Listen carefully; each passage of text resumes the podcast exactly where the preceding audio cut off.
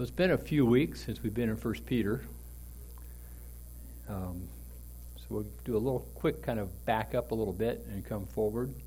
Most of chapter one and the first part of chapter two in First Peter is really all about what we are in Christ and who we are in Christ.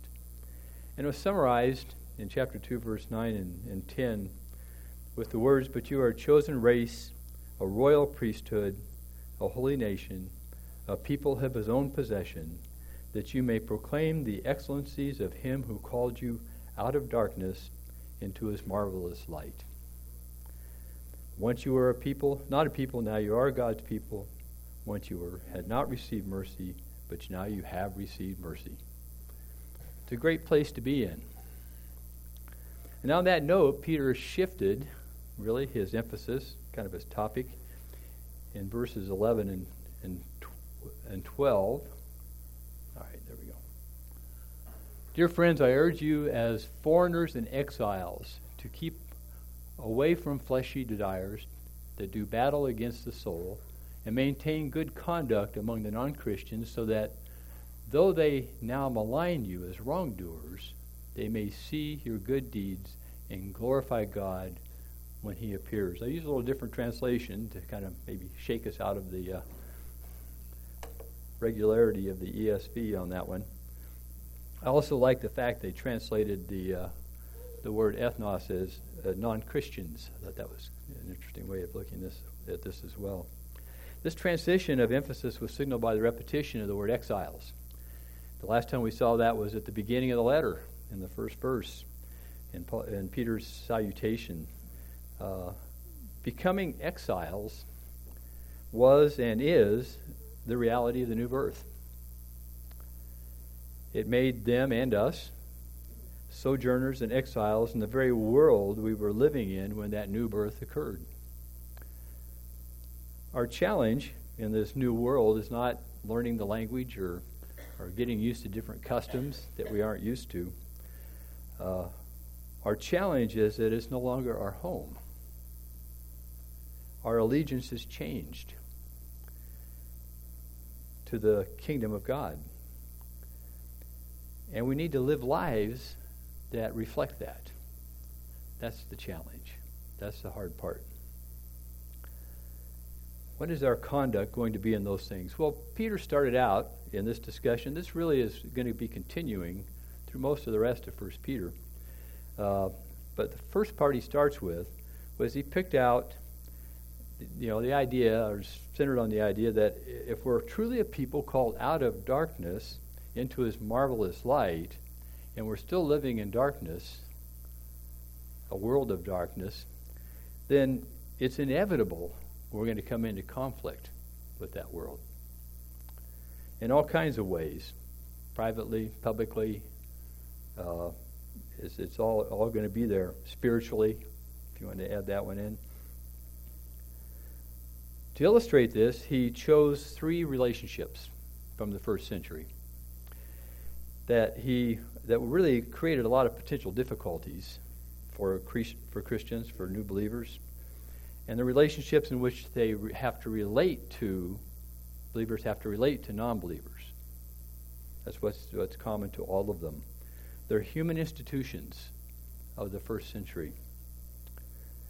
The first one had to do with non believing kings and governors ruling over believing subjects. There's going to be some tension in that because the values clearly of those who rule the civic and political life aren't going to be the same. The next one he dealt with was non believing masters owning believing slaves.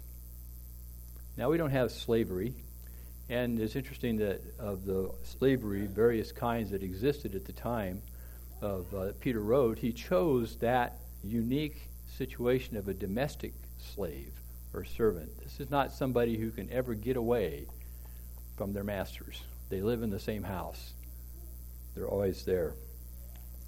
And as we'll see this morning, we're going to talk about non believing spouses married to believing spouses. That's really the, the context of the topics that we've been talking about here. Now, we don't have imperial governments. We have a lot more say in that than uh, people in the first century. Uh, like I said, slavery is not something that uh, is in our past, but it's not in our present. Maybe some residue of it is that we need to be aware of, but uh, uh, generally we aren't there. But marriage is still around.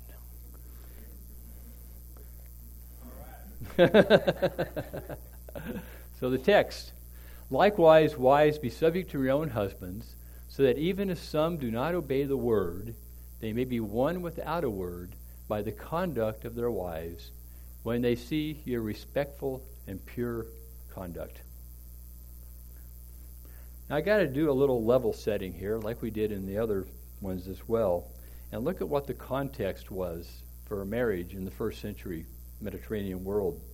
It was very different than what we have today. And I think that's important to keep in mind here. First of all, most marriages were arranged. Marriages in that culture had to do with bringing people together that would enhance the honor or social standing of both families. That was a very important, important element of it. But you didn't have a choice. It was set up for you uh, on either side, husband or wife. So that was very different.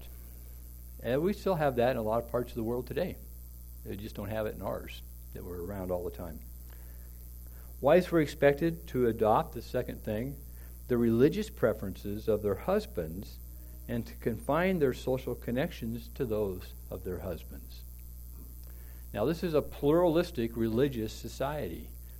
And what was important about it in their kind of setting and their way of looking at things was not which ones of the gods you believed, because they were all kind of considered on an equal plane. In fact, that was one of the complaints about Christians is they didn't want to do that. So they were called atheists by the early non-believer. You know, the secular world referred to Christians as atheists because they didn't believe in all the gods like they should. And so, in this situation, you have wives coming into situations, arranged marriages with husbands who maybe had different religious preferences. And they were supposed to conform to those. That was what was expected of them. And they no longer brought a set of friends or contacts from their previous life. They were now to restrict those to just the social contacts and, and, and people they knew from the husband's family. Third point an orderly home and family life was considered foundational to society in the first century. In fact, on the other side of that, a disordered home was considered a threat to society. Now, that's different than today, too. Uh, we don't seem to care what families are anymore, or that they're solid or not, that they're disordered or ordered. Uh, in fact, the sad kind of situation of our advanced society right now is that we have mostly disordered families, dysfunctional families. The final point women generally had little social power apart from the social standing of their fathers before they were married and of their husbands after they were married. This was something that had begun to change in the first century. There was a little movement away from this, but for the vast majority of women that would have been, particularly the recipients of this letter, that had not changed. That was still the case. Now, the first word in what Peter writes here to, to wives, translated likewise, or in the same way, uh, really points back to the previous examples. So, how is this situation like the previous examples? The first one had to do with government and being subject to government authority. The second one had to do with slaves and masters. So, how is it alike? What, how are these three things alike? And I think the key to that is to realize that all three situations are similar primarily in the fact that the non believer occupied the position of social power and social authority, not the believer. The verb be subject, it's translated, uh, is the same word we saw in chapter 2, verse 13 where Peter said, commanded, is an imperative, uh, be subject to every human institution for the Lord's sake.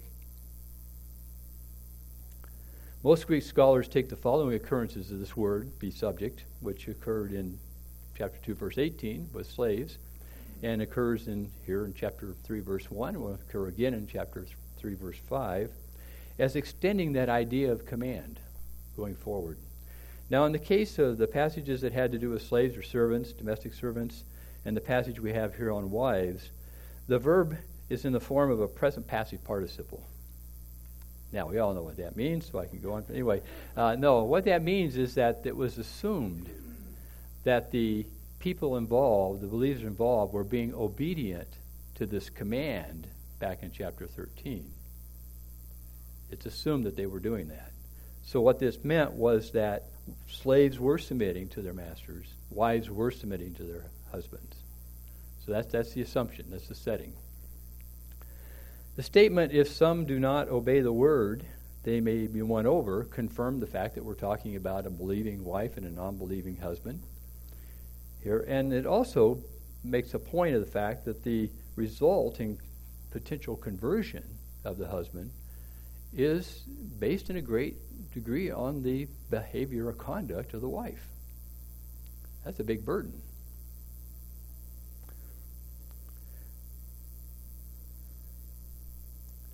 Now, that conduct, he goes on to talk about, uh, had to be one that produced a respectful and pure conduct. We'll talk a little bit more about that. The, what the word translated as respectful, we've seen a lot. Uh, it's, it's, some translations have reverence. It's literally the word fear. It's the same word that was used in chapter 218 of, of uh, servants. Be subject to your masters with all respect, not only to the good and gentle, but also to the unjust. The Greek word, phobos, that's where we get the word phobia from, uh, fear, was often used to express uh, this idea of reverence respect that was due somebody because they hold a higher position in the society. That's why it's often translated respect in, Greece, in, in uh, English translations. And don't miss the fact, as I reminded us from the words to slaves, that Peter already precluded the idea that Christians get to choose who to extend their respect to. We're to respect everybody. Honor everyone was the exhortation same idea of uh, chapter 2, verse 17.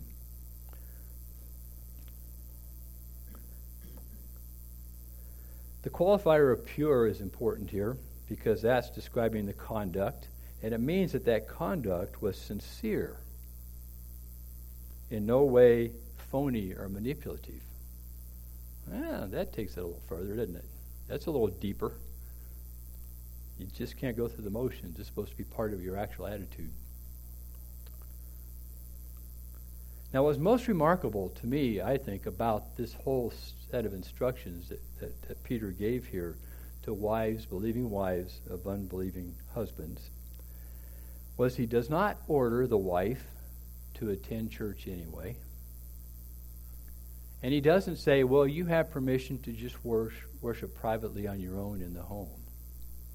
You know what he does? He doesn't give us any rules like that. That's uncomfortable.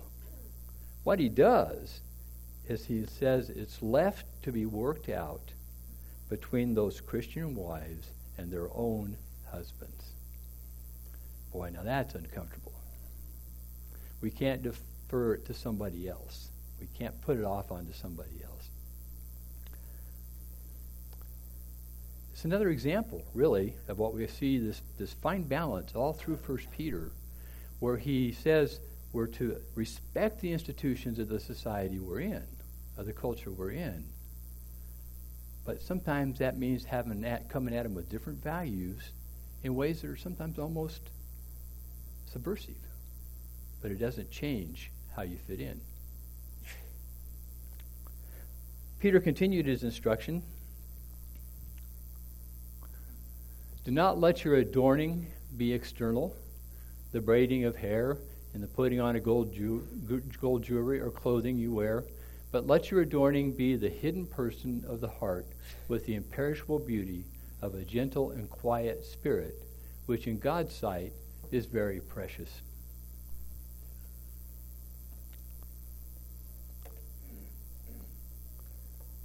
The women who were part of the elite Greco Roman culture uh, had a reputation by this time for uh, adorning themselves with these sometimes ridiculous looking, ostentatious hairdos and uh, wearing lots of gold and jewelry and these you know, silk clothes and things. They were advertising their status, is what they were doing in all this. Um, in the, some more extreme cases, they dressed as provocatively as they could sexually. So you had the women who were in the lower statuses, the less elite, would imitate them or try to imitate them. Now, I think it's interesting that both these groups were the regular targets of Greco Roman social critics and were often parodies in the dramas that they presented. Uh, things haven't changed much, I don't think, in many ways. You look at the elite in our culture, and you have some of the same kind of behavior going on. The contrast to this was the phrase, a gentle and quiet spirit. And that actually echoed the pagan ethical writers of the first century. That wasn't new. That wasn't something they had to go upstream at that time. I think that part's harder for our culture than maybe it was for the first century. Because of the context of 1 Peter, this phrase, uh, gentle and quiet spirit, is usually held up as a standard for Christian women. I'm going to argue that that's a New Testament teaching that is a standard for Christian men as well. And I'm going to base that on the fact that this wor- these words, gentle and quiet, don't occur a lot in the New Testament. The word gentle only occurs three, four times in the New Testament. You have it in this verse we have here, and the rest of them are in Matthew's Gospel. You find one of them in Matthew 5 5, which is the Sermon on the Mount, where he says, Blessed are the meek, or the gentle. They shall inherit the earth. And you find it in the words of Jesus in chapter 11 of Matthew Take my yoke upon you and learn from me, for I am gentle and lowly in heart, and you will find rest for your souls. The lexicon definition of the word is pertaining to not being overly impressed by a sense of one's self importance. So it can be translated gentle, humble, considerate, meek in the older, more favorable sense of the word. The other spot that Matthew uses it is he uses it because it's also found in the Greek Old Testament uh, text of Zechariah 9. And Matthew used it to explain the triumphal entry of Jesus coming into Jerusalem. Say to the daughter of Zion, Behold, your king is coming to you humble. That's how it's translated there and mounted on a donkey, on a colt, the foal of a beast of burden.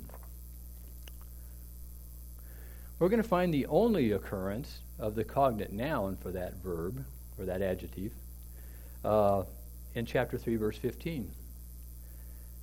But in your hearts, honor Christ the Lord as holy, always being prepared to make a defense to anyone who asks you for the reason for the hope that is in you, yet do it with gentleness and respect. Same word. Same idea. Now, the adjective quiet only occurs twice in the New Testament. We have it here, and we have it in 1 Timothy chapter 2. I urge that supplication, prayers, intercessions, and thanksgivings be made for all people, for the kings and all who are in high positions, that we may lead a peaceful and quiet life, godly and dignified in every way. Well, none of those passages were exclusively directed to women. They were directed to the church, to all believers. Let me talk about this a little bit more before we're done, but I'm going to leave it with that. The next part of the what Peter talks about was applied more to women because he's talking about examples from the Old Testament. For this is how the holy women who hoped in God used to adorn themselves by submitting to their own husbands as Sarah obeyed Abraham, calling him Lord, and you are her children if you do good and do not fear anything that is frightening.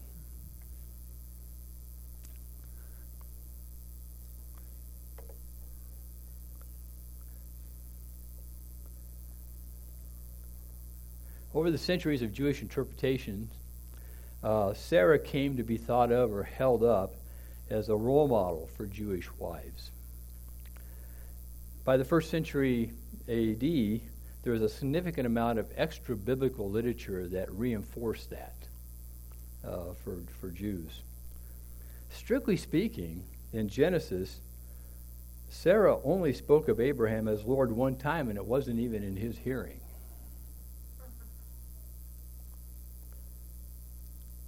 She did submit to Abraham's questionable decisions on a couple of occasions uh, where he was supposed to pass herself off as his sister in, chapter, in Genesis 12 and 20, and they were situations which potentially were dangerous for Sarah. The Lord did protect her. But as I mentioned in the reference when we were talking about slaves, that it was extraordinary that Peter even directed any ethical advice to women. Uh, as one commentary noted, it gave, quote, to wives and slaves a moral responsibility and significance that few in the empire would have acknowledged. Not sure we're, we're, we think about that very often in this, but that was the case. Peter was encouraging his audience to look back to the traditions of the Old Testament. His audience, particularly here, is believing wives of unbelieving husbands, for their models rather than looking to their Greco Roman culture and the models of the culture around them. They were to view themselves as children of Sarah in that sense. They were not to disrupt the marriage institutions of the day, but their motivation for submitting to them was to be found in the teachings of Scripture, not in the cultural mores or, ex- or expectations. In this case, the Old Testament, because for the first century church, the Old Testament was their Bible.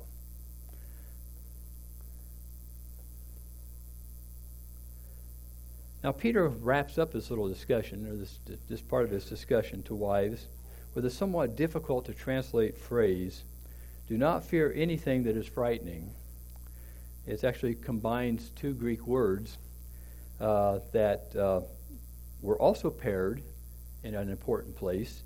In the you don't find them paired anywhere else, but they were paired in the Greek Old Testament version of Proverbs 3:25. So he's saying, okay, you can look to the examples of the Old Testament, the noble women of the Old Testament, and you can look to things like Proverbs for your guidance on this. And 325 is interesting. I've got an English translation of the Greek Old Testament uh, that I was going to put up here. These are the two words I was talking about. They end up phrases in most English translations. And you shall not be afraid of intimidation when it comes, nor of attacks of the impious when they approach. For the Lord will be over all your ways, and he will support your foot in order that you may not be unsettled. That's a great comforting verse in this comfort in this situation. Uh, I only know of one English translation that actually suggests that it has something like this. Most of them just say it references to Proverbs 3.25. But you read that from the Hebrew text, English translation of the Hebrew text, it doesn't, not quite as helpful. So, now Peter's instructions uh, go on and talk, you know, with this solution. He talks about the idea, he conditions it, it's a conditional thing, if you do good, which would be conduct expected from a gentle and quiet spirit. So he's kind of got this thing all put together here. The final words he has in this little section were directed to the husbands. Now, husbands of believing husbands of non believing wives. Okay, this is always the context in all three of these illustrations. Likewise, husbands, live with your wives in an understandable way, showing honor to the woman as the weaker vessel, since they are heirs with you of the grace of life, so that your prayers may not be hindered.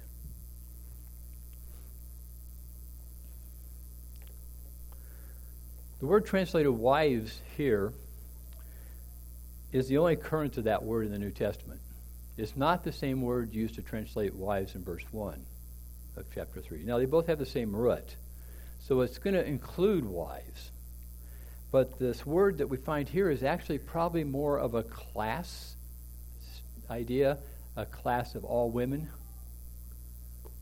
a group of all women. So it's going to refer to all females. And in the case, that the context specifically that we're looking at here, that would be it could be wives, daughters, mothers, mothers-in-law, sisters-in-law, anybody that's part of your family, living in an extended family, as most people did at this time, in which a Christian man was the paterfamilias. Now, paterfamilias is a Latin phrase that was used to designate the male head of a household and, and the male head of an extended family. In the world of the New Testament, men who occupied this position had practically dictatorial powers over everybody underneath them, everybody in their charge. Whatever the precise situation, whether it's in a bigger family or a smaller setting within that family of a husband and wife, the instruction remains the same for men, for husbands. They're to live in an understanding way. And I think this is interesting. The, the idea of this is, is a, a considerate awareness. And that considerate awareness or understanding way is tied to the idea of a woman as the weaker vessel. Now, the phrase could be taken in several ways. One is a view expressed by some ancient writers, or contemporary writers of the New Testament, who complained about women's moral and intellectual weakness. Another one is a statement of the reality of the physical differences between males and females. A final one, or a third one, is a recognition of the more vulnerable social status of women in the culture of the day. Now, in the institution, human institution of marriage in the first century Mediterranean culture, it included all three. However, Peter's addition of the phrase showing honor put a special focus on the position of relative weakness in the context of first century social standing. Um, adding that phrase served as an exhortation to men to make an effort to extend honor or respect to the women in their lives, thereby affirming only part of the human cultural expectations or the cultural settings. In other words, we aren't going to go with the first one. We might go a little bit with the second one. But the third one is what Peter is really focusing on here. This is where the motivation for the Christian is to come from. Peter did not order the husbands, this is an interesting part again, too, to exercise the socially acceptable power they had to compel their wives to adopt Christianity. This is important because one of the defining characteristics of the gospel of Jesus Christ is a right of refusal. Nobody can be coerced into the kingdom of God. It doesn't happen that way. Finally, the appropriate conduct of Christian men toward women was reinforced by the reminder that women are heirs with you on the same level, heirs with you of the grace of life. Peter taught his male audience that there could be no artificial division for them between their home life, their public life, and their Christian life. They couldn't say, well, I'm going to exercise the social standards here, but I'm going to do these things over here. It had to all be based, it had to all be biblical standards first. Now, those things about the institution of marriage that didn't con- contradict or be compromising of biblical standards, they're okay. We'll just accept them as they are. Now, it's a different setting then than it is now, but it's the same kind of decisions that have to be made. It's the same kind of challenges that have to be lived out by people individually in their individual settings. Again, Peter didn't give us a lot of nice, neat rules to do this. He gave us these general principles.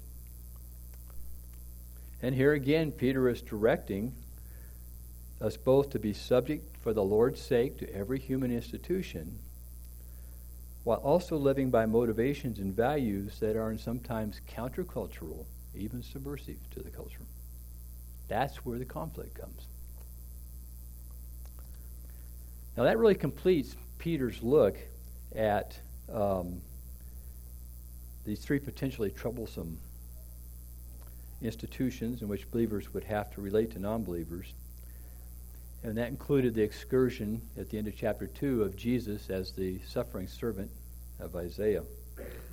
Next week, Marty will start, providing he's up to it, I guess, we'll start getting into a series of more general instructions that aren't so specific to these situations. So we got a little section that gets finished here.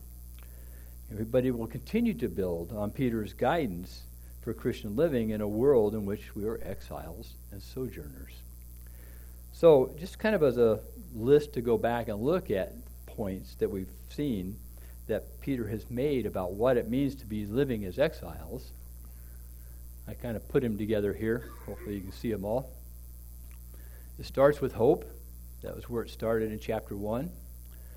The idea of compliance and honor has really been a theme of the section we just finished that started in chapter, in chapter 2, verse 13, and finishes up in 3 7. But there'll be more of that before we're done. Good doing. I talked about these two or three handful of Greek words that all look the same, like the first seven, eight letters are all the same, that you find throughout First Peter that really come down to uh, good doing or, or being a good doer.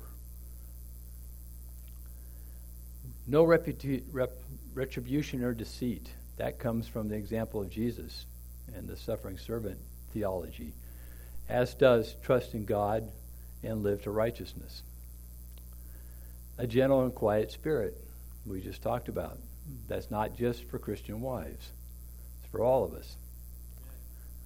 And we need to stay close to our shepherd and guardian. Again, that's from the Isaiah 53 suffering servant area.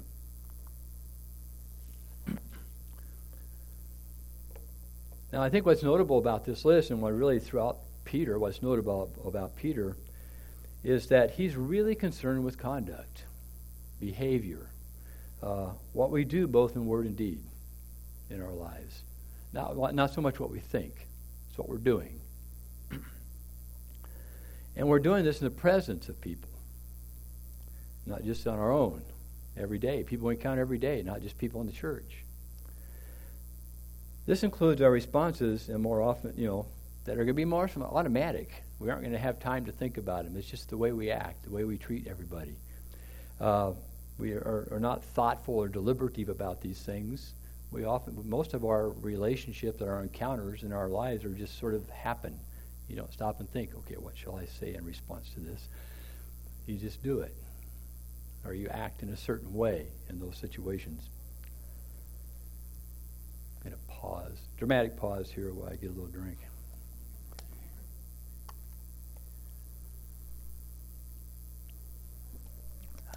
No help. Drawing on the work of a Christian philosopher named James K. A. Smith, um, a writer, Christian writer Tish Warren, wrote recently in one of her books we don't wake up daily and form a way of being in the world from scratch. And we don't think our way through every action of our day. We move in patterns that we have set over time, day by day. These habits and practices shape our loves, our desires, and ultimately who we are and what we worship.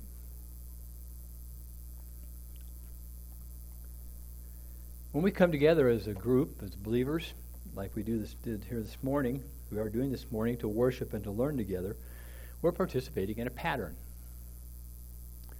uh, a habit, hopefully, for everybody. That's part of a God ordained and spirit empowered institution. The church is an institution created for the task of transforming us. That's a big job. Uh, for me, it's a big job. I'll let you guys decide for yourselves. But we're only together for a very, very small percentage of our time during the week, any given week. For good or bad, most of what forms us comes from our culture.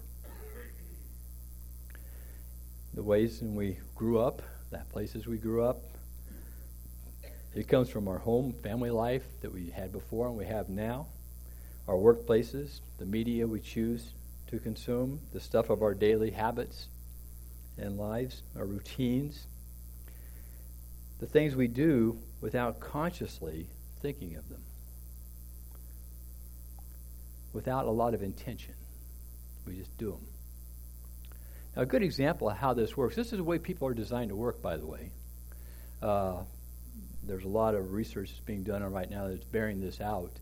That we have a lot of muscle memory that goes on, you know, which is an argument for that we have muscle between our heads, but in our, our ears there. But the uh, the a good example of how this works is learning how to drive. If you think back, assuming you have learned how to drive, think back to when you learned how to drive. It was hard. It took a lot of concentration. You had to think about this and then this and this and do this and this and this. And how long was it? And how many times or hours did you have to spend behind the wheel before you got to the point where you didn't have to think about everything you were doing? You could carry on a conversation with somebody. You could listen to the music and the radio. Don't text. Look at scenery a little bit, maybe. How long did that take? And what did it involve? Repetition, practice, habit. That's how everything operates in our lives. That's how we work most of the time. We can sit down and have a you know high level, sophisticated, philosophic discussion of worldviews and things like that, but that's not our typical conversation or our typical world, unless you're my wife that has to put up with me. The it just doesn't happen. We need to make habits of things. I thought I've been thinking a lot about this. And the idea of this list of things that Peter has that are all things we do. How can we use a list like that to guide our habits and our practices? How would that look if we were to try to do that on a daily basis? I had to come up with a name, some term to call this thing. And so I came up with the idea of quotidian worship. Quotidian, that's a word you hear all the time, right? Yeah, I just rolled off that. That's a fun word. I like it. I like it anyway. Uh, quotidian worship. Quotidian means, and I picked it because it was unusual. Quotidian means everyday, commonplace, ordinary.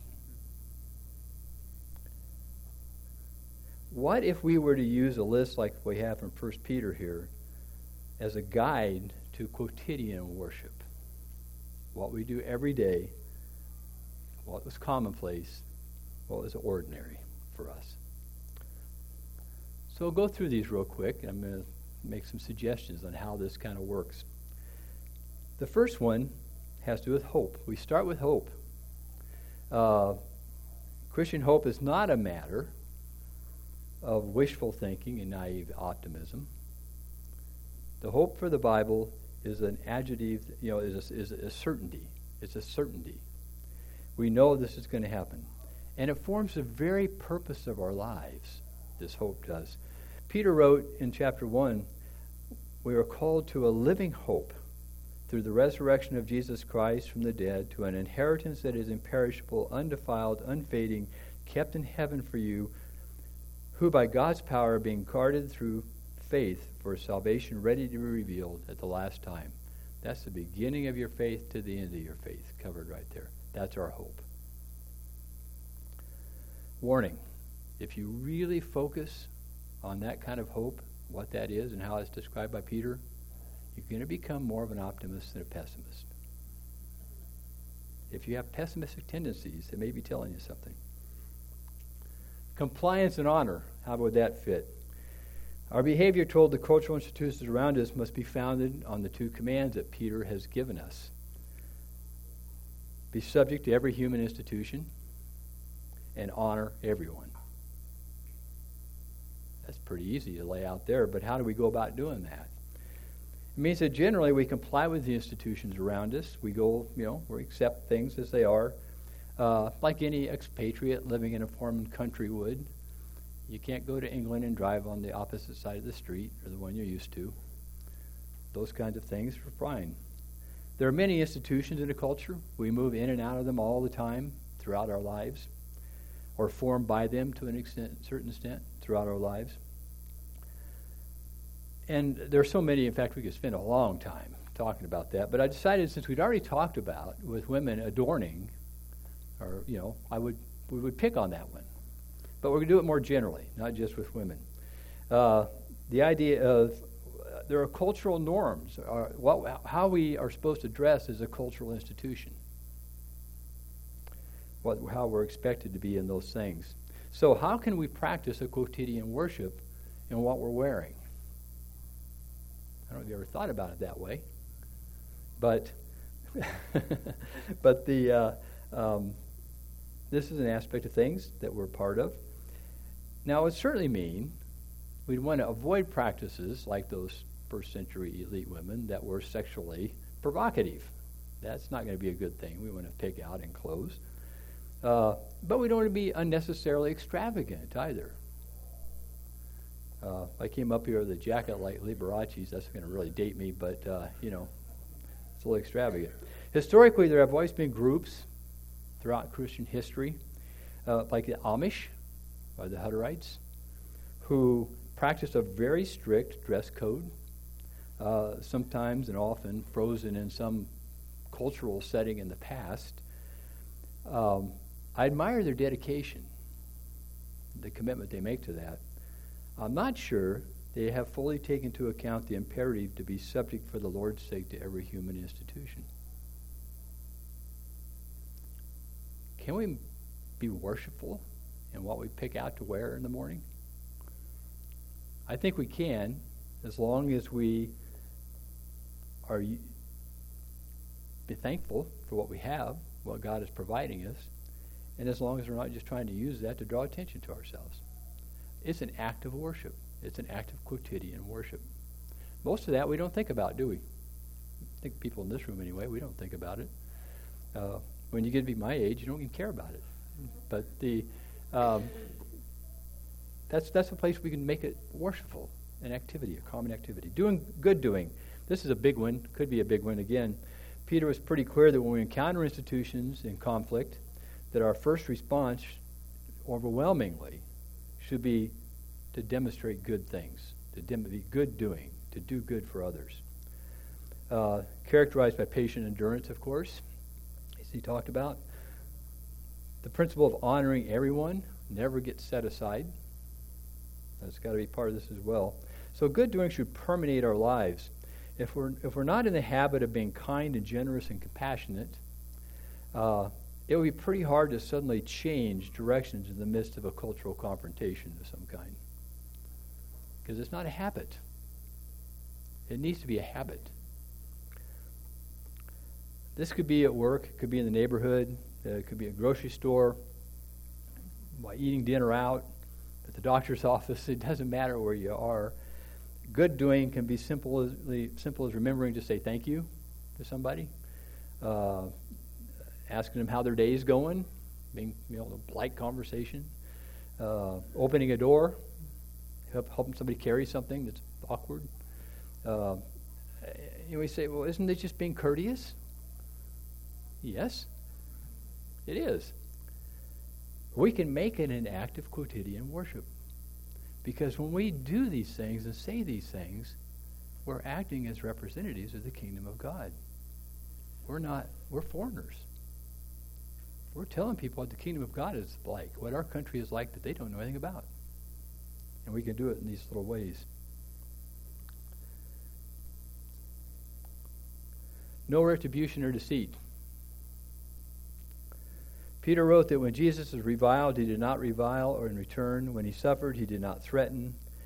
And the word revile includes, as we saw, insult, slander, abuse, uh, things too common in the hearing for our, our world right now.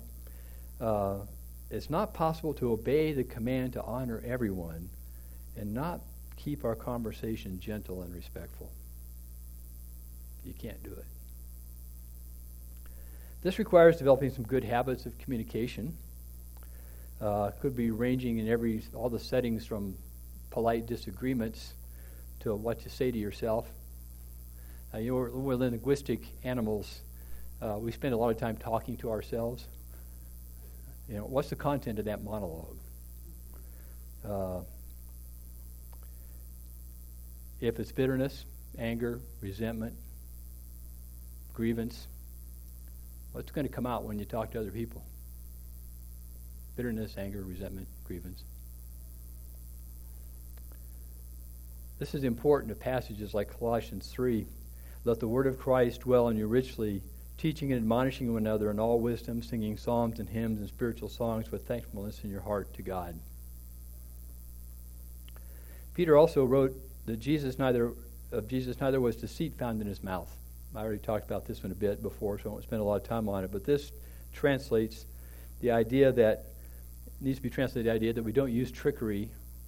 That's what the word really means, or falsehood, to try to you know manipulate people or to make a point. Um, we saw it at the beginning of uh, chapter in Peter chapter two verse one. Put away all malice and all deceit, and hypocrisy, and envy and slander. Uh, Peter will use it again in chapter 3 before we're done when he quotes Psalm 34 Whoever desires to love life and see good days, let him keep his tongue from evil and his lips from speaking deceit. Our communication includes or endorses, if it includes endorsing or, or has the smallest pieces of fallacy or spin or whatever way you want to put it in it, half truths, we straight off the path. We're not following in Jesus' steps anymore. We need to be aware of that, really careful of that. Doing that can be a habit, just like not doing that can be a habit. What are your habits? What are your practices? It may take a little work at the beginning, but we can make them part of our regular routine lives. I could spend hours up here, probably any number of us could, finding examples of this in our polarized political environment. But I'm just going to resist that and instead offer a reminder about our part in that public conversation. As followers of Jesus, our citizenship is in heaven. And from it we await a Savior, the Lord Jesus Christ, who will transform our lowly body to be like his glorious body by the power that enables him even to subject all things to himself. What that means is we that doesn't mean we don't participate in the institutions of our culture or the political institutions. But on the level of quotidian worship, it may mean we need to spend less time with the news cycles. if you spend all your time sitting in front of cable television news, whichever side it's on, you're going to develop some bad habits, some bad practices, because that's going to form you. Everything forms us in our culture. We need to make our quotidian worship toward the kingdom of God and trust in God. aiming our hearts toward the kingdom of God and trust in God. As we have seen in 1 Peter, living as a disciple can require applying clear scriptural principles to very difficult situations, like government. We talked about that, or being a slave to a non believing owner or marriage. All were situations that certainly tempted and still tempt, probably, believers to find excuses for alternate behavior or solutions. We aren't given that option.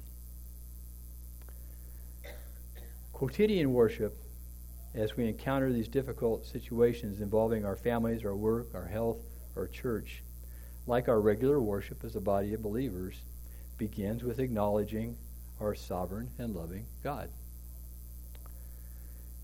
Peter wrote that Jesus bore our sins in his body on the tree that we might die to sin and live to righteousness. Now, righteousness is not a word that's very well understood in our culture, particularly. Outside the Bible reading and church services, the most of the times you hear the word righteousness is someone is self righteous. It's a negative thing. It has to do with being, you know, smug, uh, uh, un- unduly self assured in some way. If we're honest with ourselves, self righteousness is a very easy trap to fall into.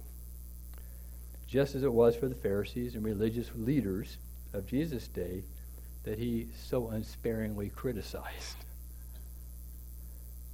But for the follower of King Jesus, to live to righteousness means to have a Christ righteousness. Now, we don't have any righteousness of our own. Romans makes that pretty clear. So, what is a Christ righteousness? Well, we have to rely on the indwelling Holy Spirit to produce the character of Jesus in our lives. And that character and the conduct that flows from it is called the fruit of the Spirit love, joy, peace, patience, kindness, goodness, faithfulness, gentleness, self control, which looks an awful lot like a gentle and quiet spirit.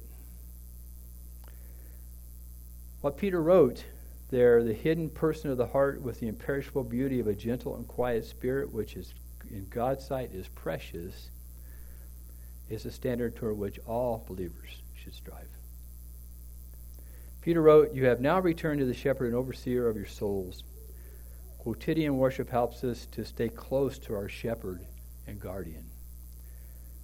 We need habits and practices that generate the kind of behaviors that are in line with the Scripture, in line with our representation of the kingdom of God. And we need to go through the hard work of, get, hard work of getting that done. Now, part of that we do by being into the Word. Part of that we do by coming together and worshiping and encouraging one another. But there's a lot we can do in between Sundays. So, getting back to the text more, 1 Peter, I just want to wrap up with a quote from a journal article on 1 Peter uh, by a theologian named James Slaughter. I think it's a pretty good summary. Peter called the believers to a different spirit, bent on a different purpose. This spirit promotes humility, an attitude that results in behavior characterized by genuine respect. Such behavior does not necessarily connote acquiescence, agreement, or passivity, though it does rule out retaliation. Peter instructed Christians to treat people respectfully and honorably in all their relationships, even then when they are treated unfairly. Let's pray. Father, we do thank you for your word. We thank you for the guidance that you gives to us, as hard as it is for us sometimes to look at and to apply in our lives. I thank you for this fellowship where we can come together and encourage one another, exhort one another. Uh, help us to take away what we have here, what we experience here, into our lives every day, and to and, and mold us into the kind of people you want us to be as representatives of your kingdom.